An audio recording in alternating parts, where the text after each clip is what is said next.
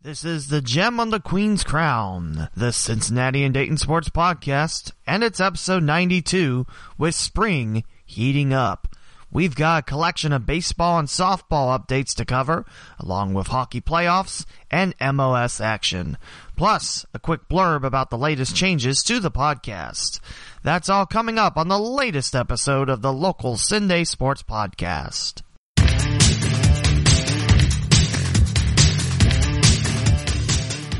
Welcome to another installment of the Gem on the Queen's Crown, the Cincinnati and Dayton Sports Podcast. Opening theme from Music Radio Creative. Visit the leewmowen.com slash podcast to listen on your favorite podcasting platform. Now for our host, Lee W. Mowen. So right off the bat in episode 92, let's go ahead and talk about those slight changes to the podcast.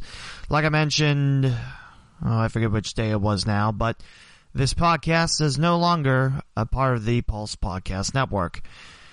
It was a busy night. I think it might have been Friday after the Dragons win at Fifth Third Field.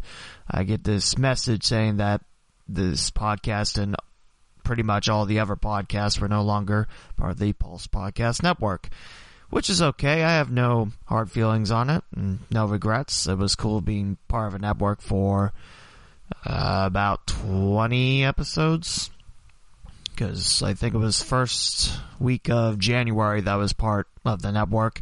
Got a lot of people to retweet and like, spread the word about this podcast. Like I mentioned, no hard feelings nothing really much will change on this side of the podcast. Still do weekly episodes, still planning on episode 100. Haven't really thought about what I'm doing quite yet, but I'll get there. But I also like to mention, because Pulse Podcast Network had a shop, and since this is no longer part of the network, I'm reopening my T TeePublic shop.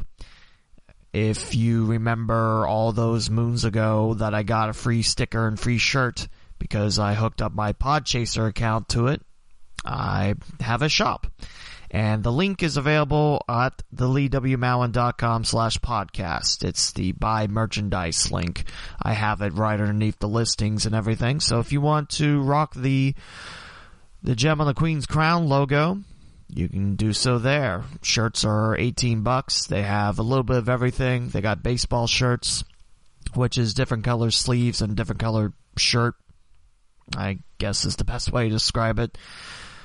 Good prices and good quality. I still wear my podcast shirt from time to time. So it's at TeePublic, but the link is available at theleewmowen.com slash podcasts. It's the buy merchandise link that I have set up. So, no more Pulse Podcast Network and shop. That's your two changes. I'm glad we had this talk. Now let's talk about sports, because that's the whole purpose of this podcast. And we'll start off with the Dayton Dragons. As you are probably well aware, opening night was last week. The Dragons welcomed in the Bowling Green, Kentucky Hot Rods. They are the single A affiliate of the Tampa Bay Rays. And the Dragons, after last night, come in to tonight's game, two and four. It's a four game set at Fort Wayne, and the Tin Caps have taken the first two. The Dragons went one and one at home. They fell in the home opener three to two after starter Jared Solomon gave up three earned runs. The bullpen came in and pitched shutout baseball. Some of it was more painless than other innings, but the Dragons did get two runs in the bottom of the eighth, and just when it looked like the Dragons would attack again, they were sent down one, two, three. I believe almost struck out the side. Did that relief pitcher for Bowling Green. And the Dragons lost their season opener. Dayton hasn't won a season opener since 2012. It's been that long. Some of those games not at Fifth Third Field, some of those games at Fifth Third Field but the Dayton Dragons could not win their home opener. They did get revenge by taking the second game 7 to 5. Played much better and then went 1 and 1 at Bowling Green as the pitching staff on Saturday had a 5-hit shutout when the 6 0 Dragons win. But on the next day, the Dragons got an early lead, but that was it.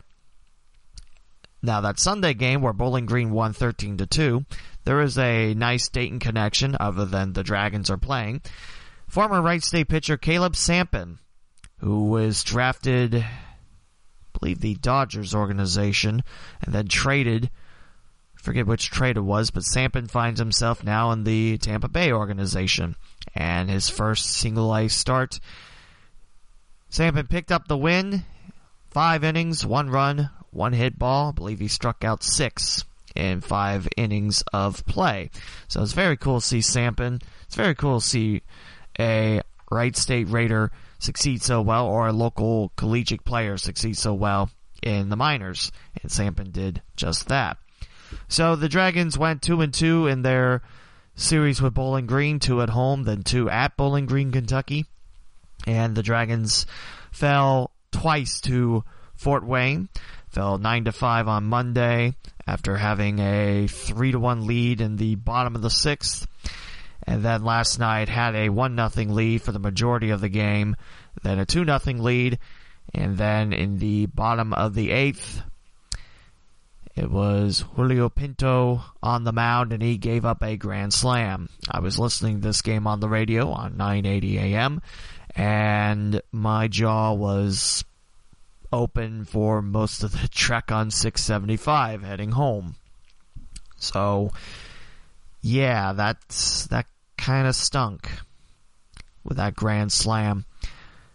Did get a ground out after that to end the inning, but one batter too late. And then, just as I'm pulling in to home, the Dragons tied up with Bren Spillane's two run home run, a liner of a shot out to left field. And then Fort Wayne scored a run with two outs in the bottom of the ninth to take it five to four. So yeah, that was a tough loss, especially that grand slam that kind of took the air out of the tires, if you will. Two more games in Indiana, and then Dayton is back home this Friday for three against Lake County and three more against the Tin Caps. As we'll go to the stats, you can pull these up by yourself at DaytonDragons.com or MILB.com slash Dayton.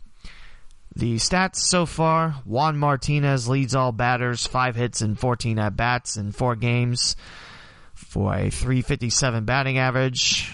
Mario Bautista, not far behind at 353. The offense has picked up a little bit, and I know, six games in, you can't really look at the numbers like, ooh, you know, this player is going to be the leader of the Dragons.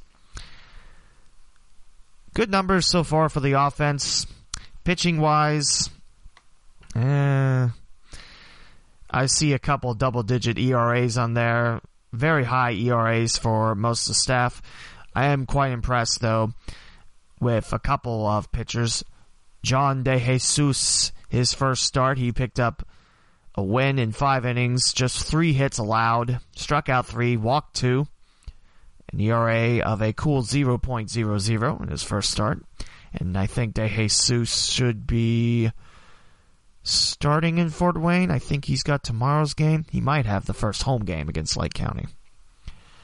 Ryan Campbell, two appearances out of the bullpen, did give up one earned run and two runs total in his second appearance, but pitched well in the home opener for the Dragons. Three scoreless innings, couple hits allowed, but the former UIC Flame in the bullpen has done pretty nicely. Five strikeouts, three walks, and four and a third. James Marinan, he started and took a loss, giving up three earned runs, eight hits, and four frames. Lyon Richardson had a very nice start. 2.25 ERA, one earned run, and two hits. Couldn't qualify for the win because in baseball you need to go five, or in softball you need to go four. Looking at some of the other numbers as well, Connor Bennett, two appearances, his ERA is at 18, gave up four earned runs. I believe that was his second appearance on the road. His first one, he did face a bases loaded situation, but got out of it. Andy Cox, his first game, he picked up the first Dayton save, the only Dayton save thus far. His second appearance, though, he gave up four runs, one and two thirds innings for Cox, the left-hander, one of two on this team. So yeah, the pitching has been roughed up a couple games. There's been a couple Actually, I think just the one game where the Dragons allowed double digits in runs, but there's been a couple high single digit games as well. So far, the standings and the way too early to talk about, but Fort Wayne, which is the single A affiliate of San Diego and the Padres, and Lake County, the single A of the Cleveland Indians, they're currently first 4 2. Then you got a logjam at 3 and 3 with Bowling Green, Lansing, who's Toronto's single A affiliate, South Bend, the Cubs, West Michigan, part of Detroit, they're all 3 and 3. Dayton and Great Lakes, Great Lakes being in the West, just in case you're curious. There is a four team tie for first, four and two for Beloit, Oakland, Burlington, the Angels, Kane County of the Arizona Diamondbacks, and Wisconsin, part of the Milwaukee Brewers organization. In fifth place, just one game back, Quad Cities, part of the Houston Astros affiliation. Clinton and Peoria two and four. Clinton is now with Miami, no longer part of Seattle's organization. That was a ten run 10 year run between the Lumber Kings and the Mariners of Seattle. Peoria, part of St. Louis. Historically, they bounced around between the Cardinals and the Cubs. And 1 in 5, that's the Cedar Rapids Kernels, part of the Minnesota Twins organization. That's your look at the Midwest League. It's the full season single A conference out there, along with the South Atlantic League. But six games in, Dragons have a little work to do, but it is a marathon, not a sprint. And like I mentioned, the Dragons will be back at home Friday, Saturday, and Sunday. I'll be there Sunday, or excuse me, I'll be there Saturday. Uh, Friday, Saturday, and Sunday I'm at UD. But Saturday night I'll be there and I'll tweet updates at my account at the Lee W. Mowen. And now we talk about the Cincinnati Reds. 2 and 8 in 10 games. 10 games already. Wow. 10 games already. That's crazy. Well, my notes from yesterday. We're going to talk about, you know, the offensive woes. But I guess what cures all is a trip from Miami. And we'll talk a little bit more about that. Reds are 2 and 8. They run the home opener 5 3 against Pittsburgh but had an eight game losing streak after that. Fell in the series finale to Pittsburgh 5 0. It turned out that Saturday game was washed out along with the 20 year, 20 seasons game that the Dayton Dragons were planning. I think everything got rained out with the exception of Wright State versus Youngstown State, but we talked about that last week. Got swept by Milwaukee, got swept at Pittsburgh in four, and I think that's the first time the Pirates won three in a series versus Cincy since, what they say, 1931? So yeah, things have changed since then. At least I think. Pitching has not been the issue. The bullpen's been a little eh. I mean, David Hernandez, I believe Pittsburgh got the game winning run, or possibly the go ahead runs off of him, serving up a couple meatballs so far. And these are batting stats. I don't want those. We'll talk about pitching stats first. Amir Garrett, strong. Five games, no ERA, and four and a third. Just three hits allowed, one walk, six strikeouts. The highest ERA belongs to Zach Duke at 11.57. One win, one loss. Five appearances, two and a third. Three earned runs on two hits, two walks, one strikeout. Some of the ERAs are a little more elevated for the Reds. I mentioned David Hernandez at 7.36, one loss, five appearances, three and two thirds, three earned runs off eight hits, and three walks. Some of the walks to strikeout ratio in the bullpen is not great. DeSclafani, DeSclafani, not DeSclafani, whatever I said. Disco, 6.75 ERA in two starts, one loss, seven earned runs on 10 hits and nine and a third. He's got the highest ERA of the starters. Tanner Roark is not too far behind at 5.79. Raisel Iglesias, probably the big surprise. His ERA is at 5.79. And some of the fans are saying, let him warm up, let the weather warm up. type of thing. Like I mentioned, Amir Garrett, impressive. First start for Tyler Mahle, impressive. Six innings, five hit, shutout, five strikeouts, no walks.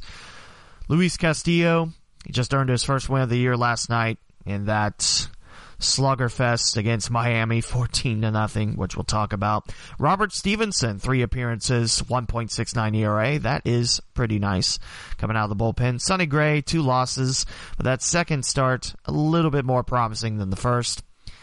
Believe Sonny Gray didn't even last the fourth inning in that 5-0 loss against Pittsburgh.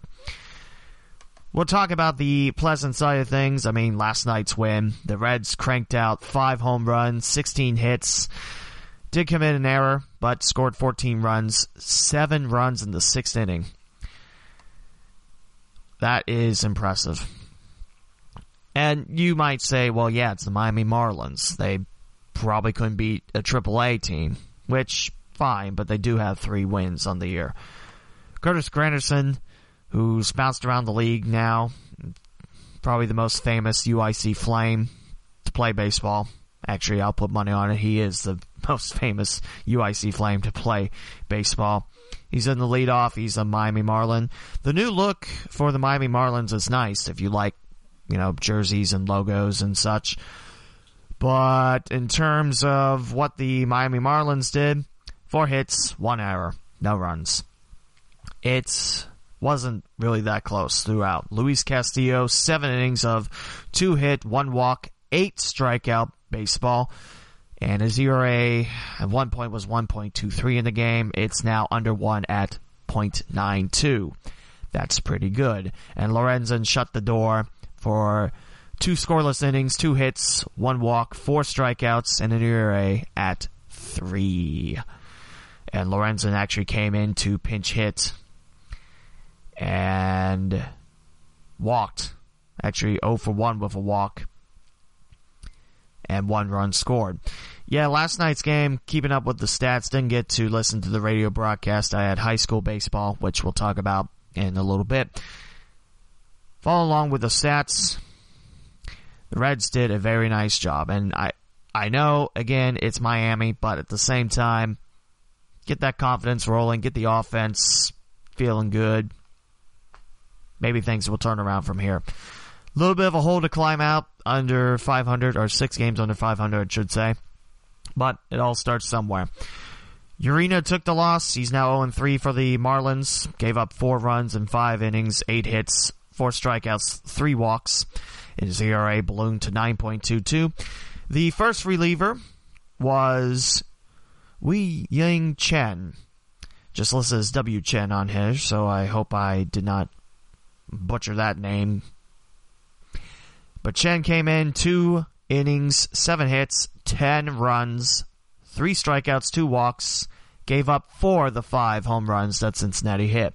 Also hit Joey Votto in a video where it looks like Votto's charging the mound, but he's just tossing the ball back to the pitcher. the PA announcer for Liberty Bet and I were having a good laugh on that.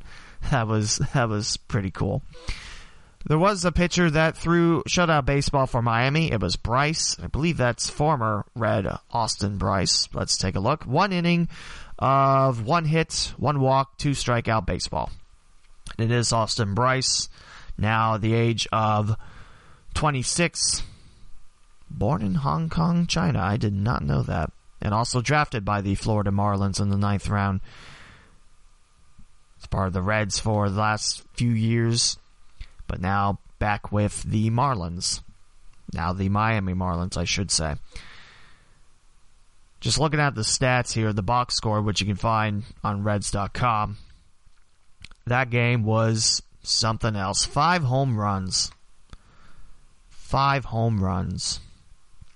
I think Kemp had one of them. He's got three RBIs in the game, and now his batting average is at 148.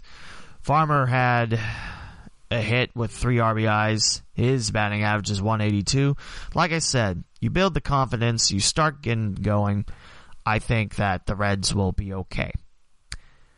I also declare that we should play Miami the rest of the season. Let's see, what would that be? 162, take away 8. What would that be?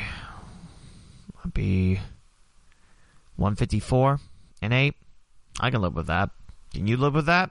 I don't know. But the two teams will play again later tonight. And we'll take a look at the batting stats now. That's been the major woe for Cincinnati. The offense just can't get it going. Barnhart is leading all hitters at a 333 average, 8 hits, 24 at bats. The outfield at one point was batting it was under 100. It was like 071. And in the first time ever in the live stats era, that's happened. It's kind of bad. But like I mentioned, I think that the road to recovery starts here. You got to start somewhere. Now, of course, you probably already heard about the suspensions. Manager David Bell is back for tonight. Yasiel Puig still has another game to serve. Chris Archer has a five game suspension. It's a five day suspension. It's one of those two for throwing behind the back of Derek Dietrich, who I still think is a nice pickup. He's batting 227, and I think he had a rough night against the Marlins. By rough night, I mean 0 for 4, two strikeouts, but walked once. That's against his former team. Still think that's a very solid pickup. Um, believe he'll do nice things for the Reds in the time to come. So that's a little bit about the pro baseball scene in Cincinnati Dayton. It's very cool that the Dragons are celebrating their 20th year in Dayton, Ohio. They're about the same age as me. They started off in 1988 as a team in Rockford, Illinois, bounced around a couple of affiliations. I believe the last one was the Reds before they moved to Dayton. I, I really like what the Dragons have done, and in fact, the whole scene around Fifth Third Field's just blooming. I mean, apartment buildings are being built up. I mean, they're expensive, but with the growth that's coming out of this, it's very nice. So I definitely dig that. And now it's time to talk about baseball at Fifth Third Field.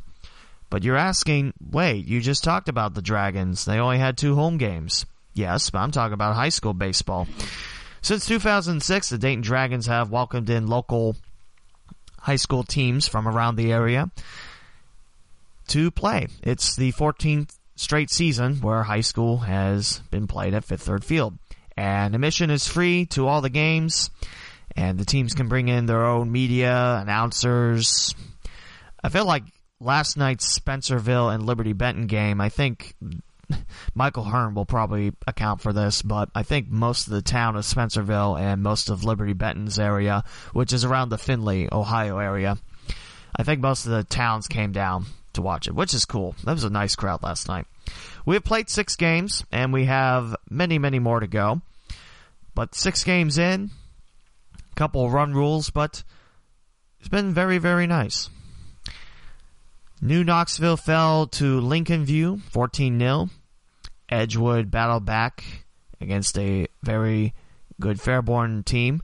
Ponitz Tech ran rule Stivers, and in the first inning alone, the Golden Panthers had five stolen bases, and I think about 20 for the game. I mean, Ponitz Tech just swiped bases, and multiple runners stole multiple bases in the same frame. And then Tippecanoe handed Piqua a loss. Lebanon edged out Harrison 5 to 3 and Liberty Benton won against Spencerville 10 nothing. High school baseball at Fifth Third Field's very nice. Like I mentioned, the local teams get to play. I have a lot of northern teams, like Northwest Ohio teams coming down, and some of them even play at the other Fifth Third Field in Toledo, Ohio, home of the AAA Toledo Mud Hens of the Detroit Tigers. Getting a chance to play at a minor league park is a big deal and I love the fact the Dragons do it. This year it's now sponsored by Mount St. Joseph University down in Cincinnati. And all six games they've raffled off hats. And they've been there for all the games. It's very nice. Now there won't be another high school baseball game until April 19th at Fifth Third Field. And it'll be a doubleheader and three cross county conference teams will play. It'll be Mississinewa Valley taking on Northwestern and then it will be the Battle of 49 with Franklin Monroe versus Arcanum.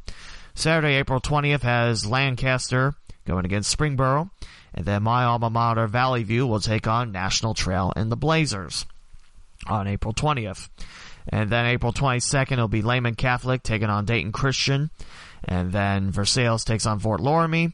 Tuesday, April 30th, we'll have Springfield and Wayne, a great GWOC battle, and then it's the Battle of Dixie and Milton Union.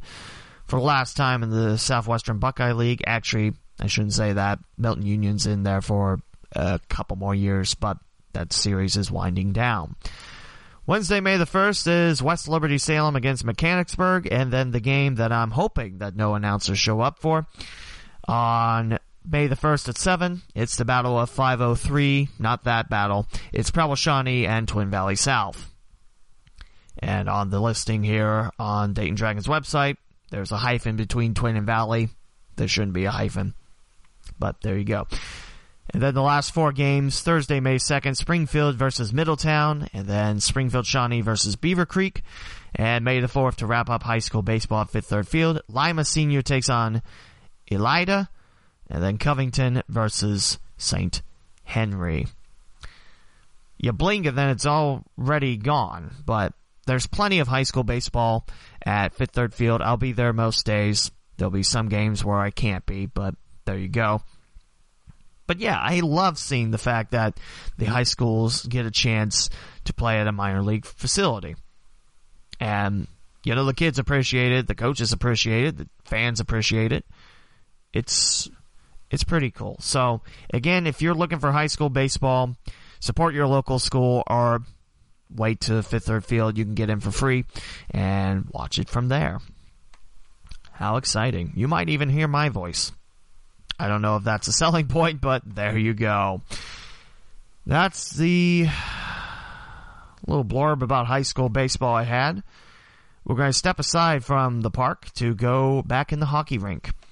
Playoffs are starting in the NHL and the ECHL, and Cincinnati Cyclones, like I mentioned, won the Brabham Cup, and that's the regular season cup in the ECHL with a 3-2 win over Toledo. Went 2 and 1 in the last week. They did fall at Fort Wayne 5 to 3. Now with their last home win against Brampton, that tied the record in the ECHL with most wins at home with 30. The last time that happened, you'd have to backpedal to 2003-2004 season with the San Diego Gulls and 2001-2002 season, the Louisiana IceGators reached that mark first. So big mark for Cincinnati. This team should do well in the playoffs, but it's a whole nother animal. Jesse Schultz won the scoring title in the ECHL. 22 goals, 58 assists, 80 points. He was five points better than the next two. Only the second Cyclone to win that title. First since 2007-2008's David Desharnais. And remember, 2008 was the year that Cincinnati hoisted the Kelly Cup. The playoffs are upcoming. All series are a best of seven. And I'll tell you that the first two games will be at US Bank Arena in Cincinnati. Friday, April the 12th and Saturday, April 13th, both at 735. It will be the Cyclones 51, 13, and 8. Well, now you use three numbers. Versus number 4, Kalamazoo and the Wings, who finished 36, 31, and 5. The series moves to Michigan Again, a best of seven for Wednesday, April 17th, and then Friday, April 19th at Kalamazoo. Game five will be at Kalamazoo if it's needed. And then the series comes back to Cincinnati if that's needed. Game six and seven, Tuesday, April 23rd, Wednesday, April 24th. And all the games at Cincinnati will be at 735. Gates open one hour prior to that. Your other series in the Central Division, you'll have number two Toledo, 40, 23, and 9, take on number three Fort Wayne, 36, 26, and 10, and it will be the Walleye of Toledo hosting first. We'll look at the other divisions. The South Division, the team that was closest for the Brabham Cup, the Florida Everblades. I don't care what you say to me, that's probably my favorite name in sports. Everblades. You know, Everglades, but, you know, blades like the things that go on hockey skates. 50, 16, and 6 went Florida. They will host that series against the Jacksonville Icemen, who went 36, 32, and 4. Of course, the Icemen of Jacksonville were the team to move out of Evansville, Indiana. and we're looking at Owensboro, Kentucky for the Sports Center, but it turned out to be not a plausible thing to add that many seats. So the Icemen moved to Florida, Jacksonville to be precise. And also number two, Orlando and the Solar Bears, 41, 25, and 6. They'll take on number three, South Carolina and the Stingrays at 35, 31, and 6. The North Division, the Newfoundland Growlers, 43, 21, and 8, take on number four, Brampton and the Beast at 36, 29, and 7. Adirondack takes on Manchester, a battle of two versus three. Adirondack, the home team. Thunder, 37 26 and 9. The Monarchs 39 29 and 4. And you also have the Mountain Division has Tulsa, the number one Tulsa Oilers at 42 24 and 6, taking on the Kansas City Mavericks at 36 30 and 6. And then Idaho, the Steelheads, that's a fish, 41 25 and 6 against the Utah Grizzlies at 37 26 and 9. And that's your first round of the ECHL playoffs. And now the NHL, Columbus Blue Jackets got the last spot in the playoffs. They knocked off, believe it was the Rangers game in shootout where the Blue Jackets sent Montreal packing without a playoff trip. Very close race, but the Blue Jackets take it. And now Columbus has the Tampa Bay Lightning, arguably one of the best teams in the NHL.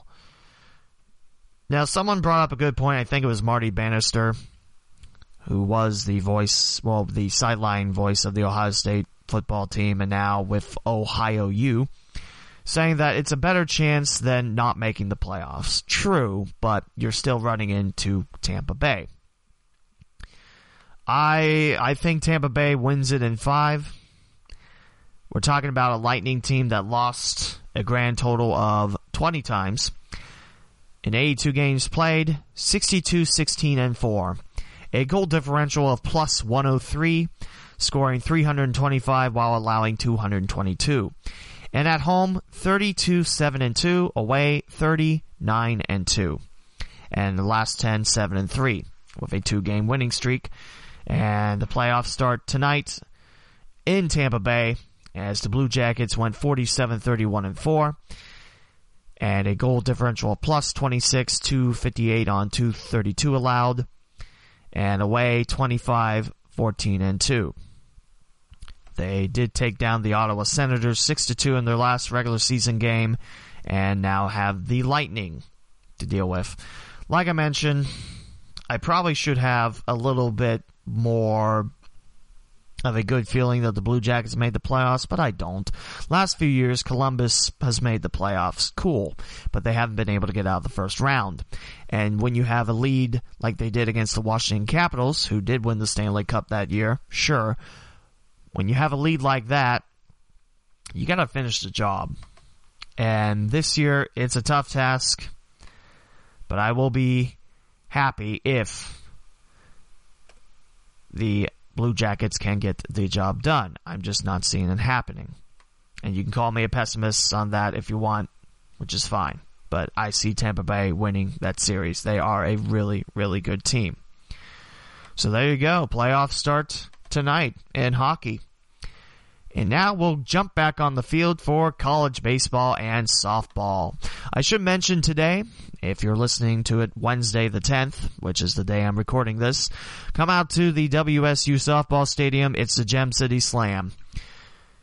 Now, yes, the basketball series between Wright State and Dayton was known as the Gem City Jam, and the men's basketball teams haven't played since late 1997, but it doesn't stop me from naming the baseball and softball series the Gem City Slam. I think it's just because, you know, it sounds nice. So there you go. That's my reasoning for that. Your updates thus far? How about those Flyboys? The Dayton Flyers swept the series at St. Bonaventure 9-0, 8-0, and 8-7.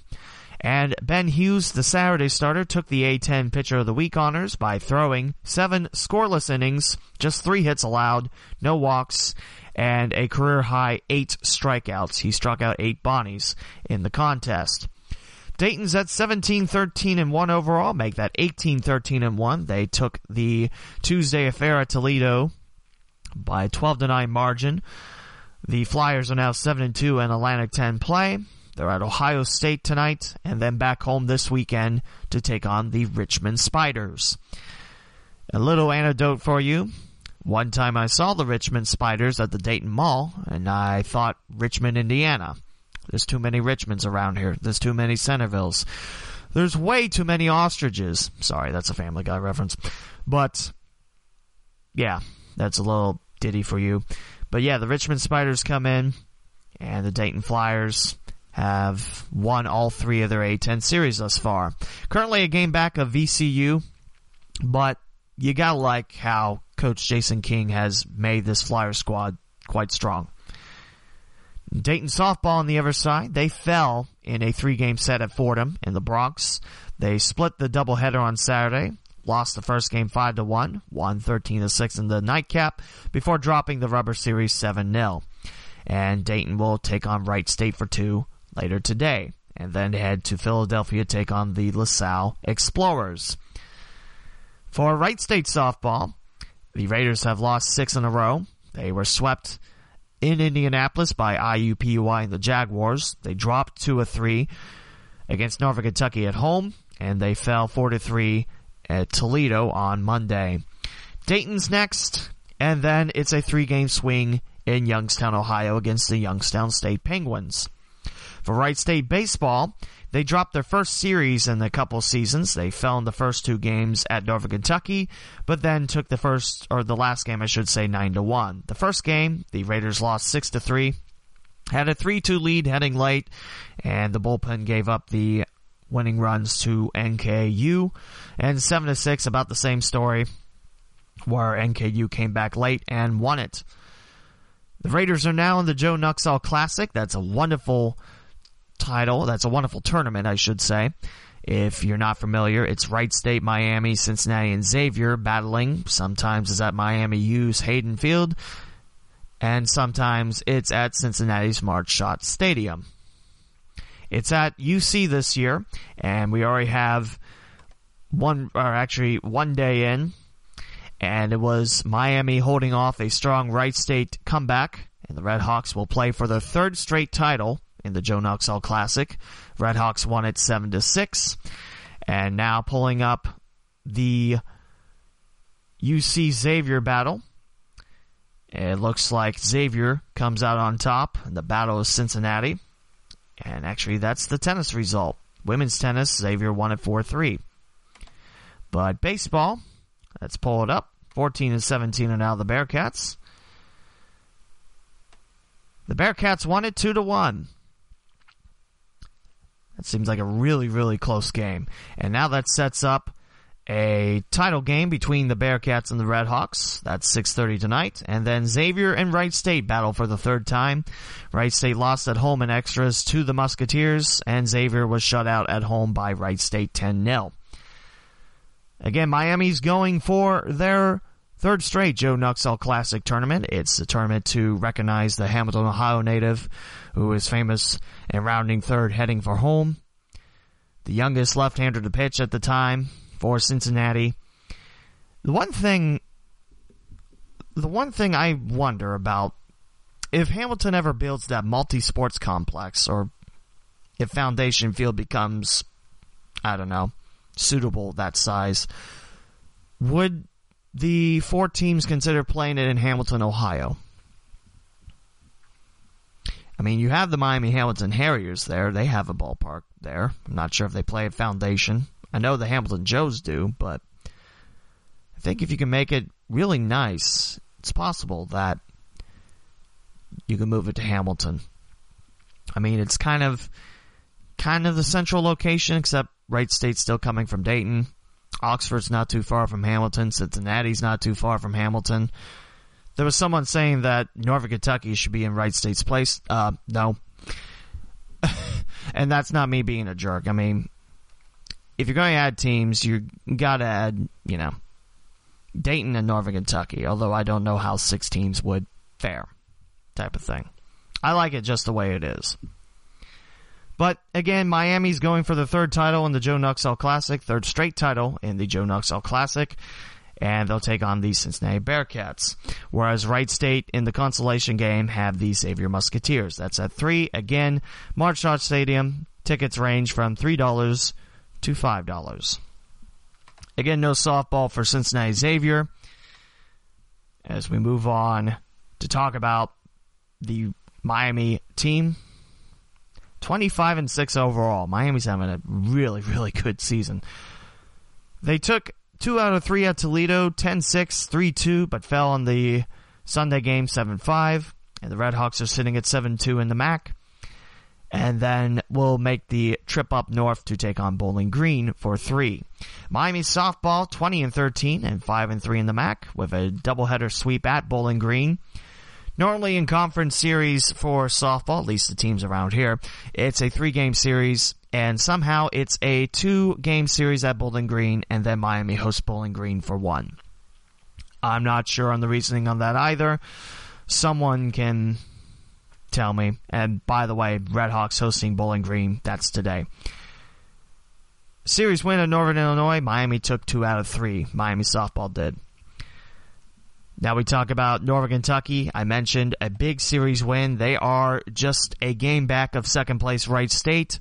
On the other side, I failed to mention with Wright State series loss at NKU, UIC also suffered a series loss against Youngstown State. Seemed like past few years Youngstown State has been that one thorn in the UIC side that they just can't beat. Last year, Youngstown State swept them and UIC's towards the top, where Youngstown State is trying to build up that way. It's kind of a neat logjam in the Horizon League, I should say, because Northern Kentucky and Oakland, they're six and six, and they're looking towards the top. What would that be? Two games back, or no? That'd be one and a half back of first place UIC because UIC and Milwaukee only played two. NKU baseball is 8 and 22 and 6 and 6. They fell at Miami 7 to 3, beat Miami Hamilton 9-6, and then took 2 3 from Wright State. They were at Louisville yesterday. They're hosting Eastern Kentucky today, and then at UIC.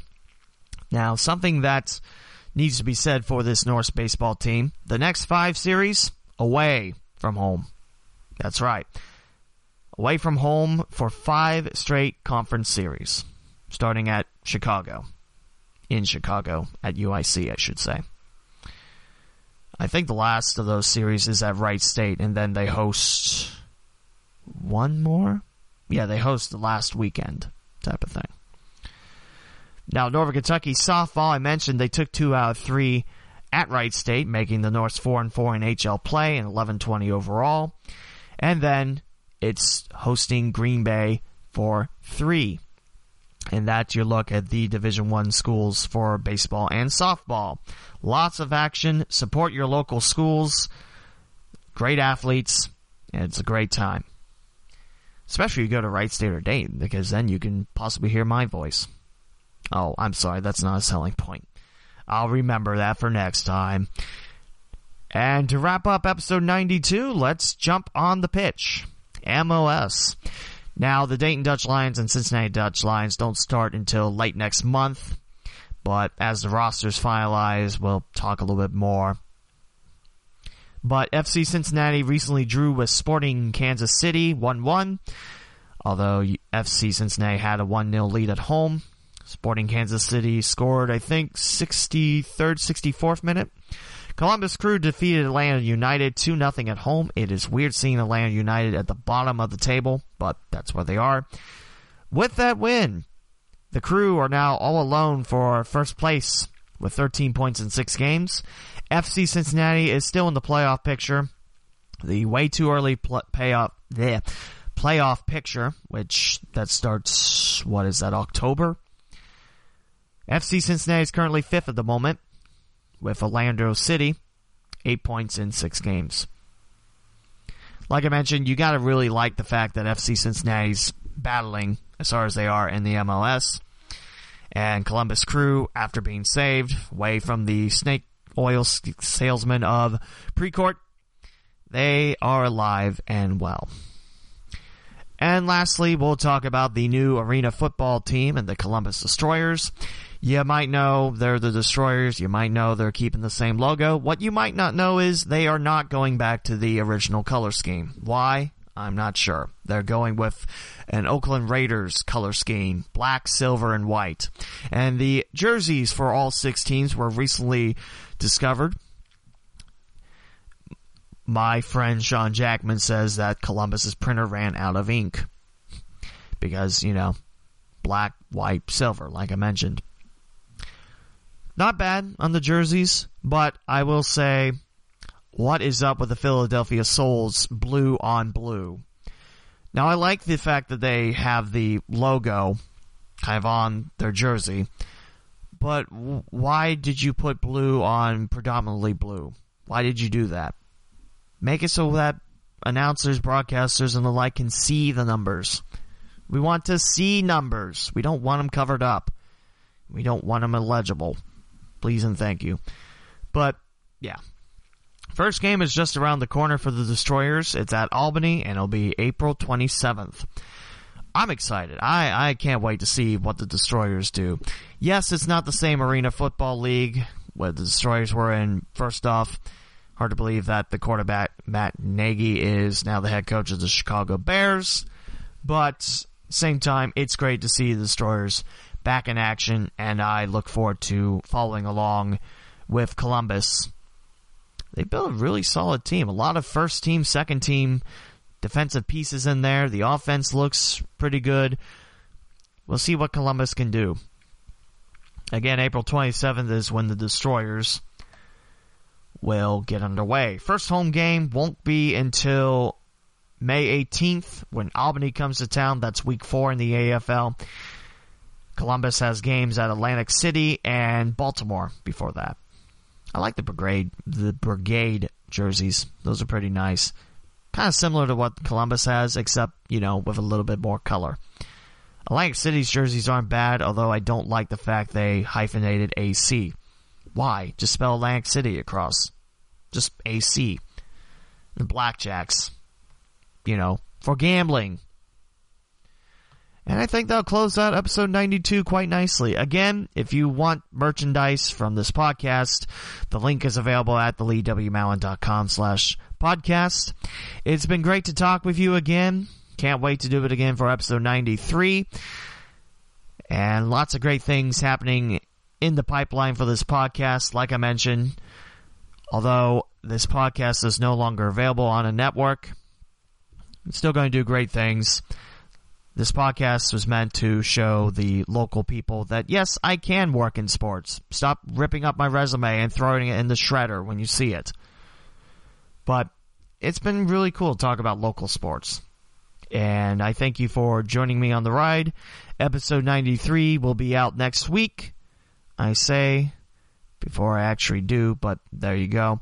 The LeeWMowen.com slash podcast is the place to pick your platform and listen on the go, on the laptop, wherever.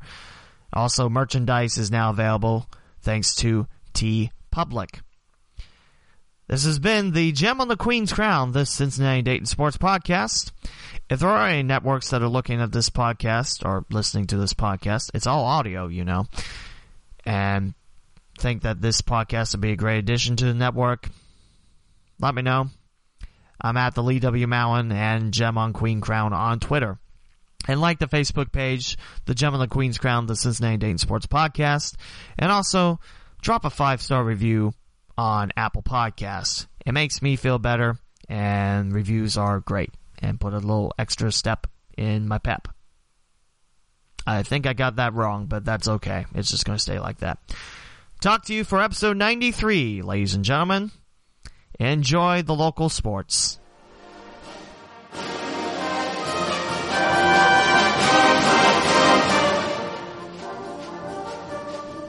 This has been another installment of the Gem on the Queen's Crown, the local Cincinnati and Dayton sports podcast.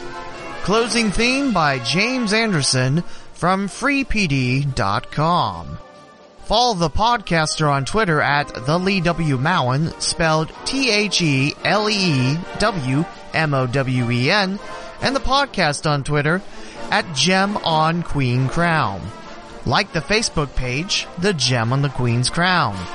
For every link and platform available to listen to the local CinDay Sports Podcast, please visit theleewmowen.com slash podcast. Would you like a question about sports answered on the podcast? Send a message on Twitter at either account or visit theleewmowen.com and click contact me and your question might be answered in a future episode. Thank you for listening and your support of this podcast.